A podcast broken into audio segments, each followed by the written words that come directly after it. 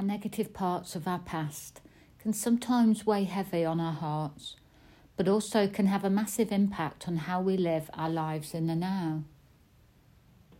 Because we've all had past experiences, we have a part of our inner mind that we can call our inner observing self or our inner witness.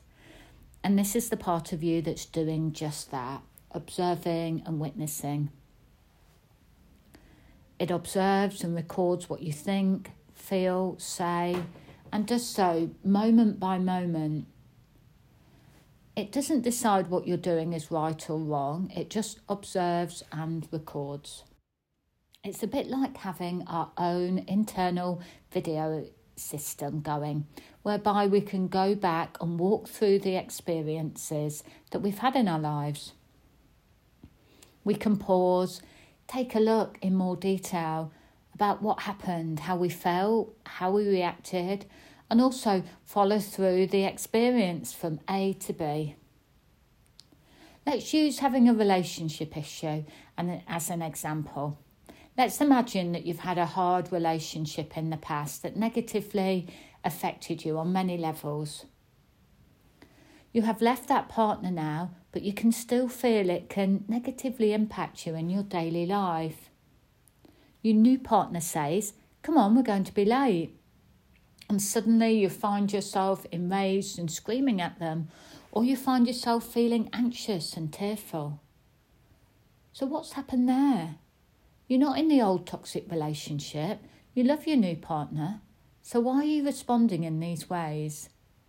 It can't be the now, so it has to be the past impacting you.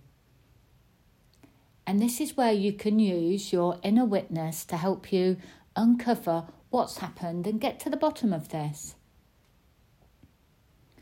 Here is where your inner witness can be used to play back those moments in slow motion and help you understand the reaction.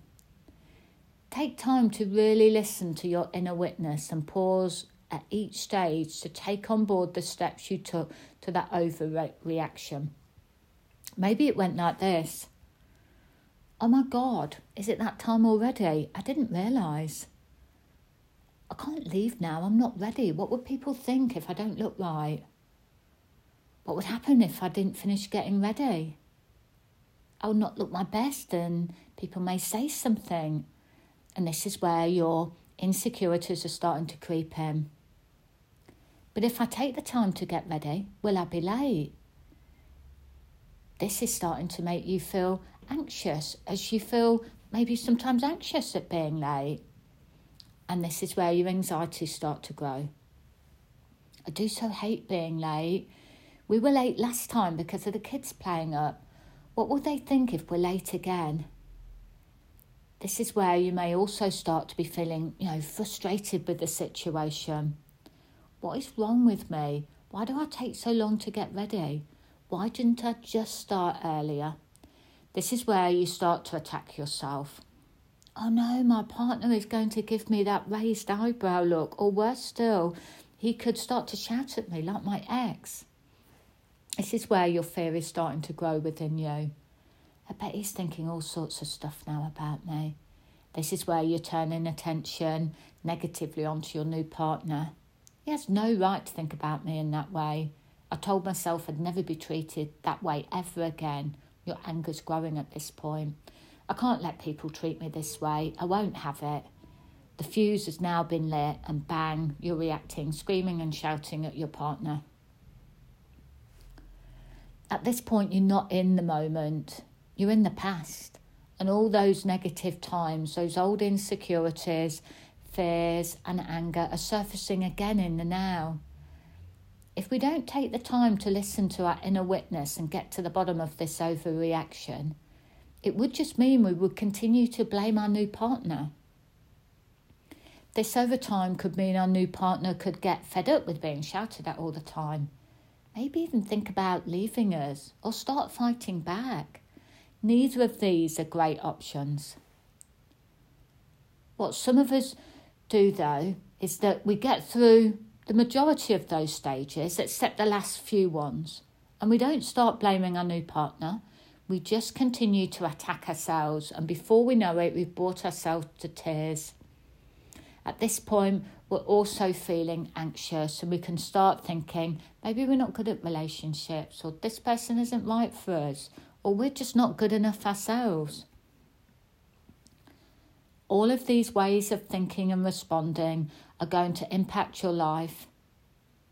And now's the time to get to the bottom of this and deal with those root causes. Life is too short to be wasting it living in the past with our fears, the pain, the insecurities.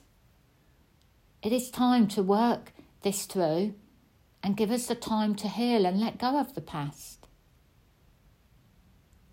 The first step of understanding why we are reacting in this way is the key to helping us work through your own inner emotions and over time, this will also help you work towards coming to terms with the past.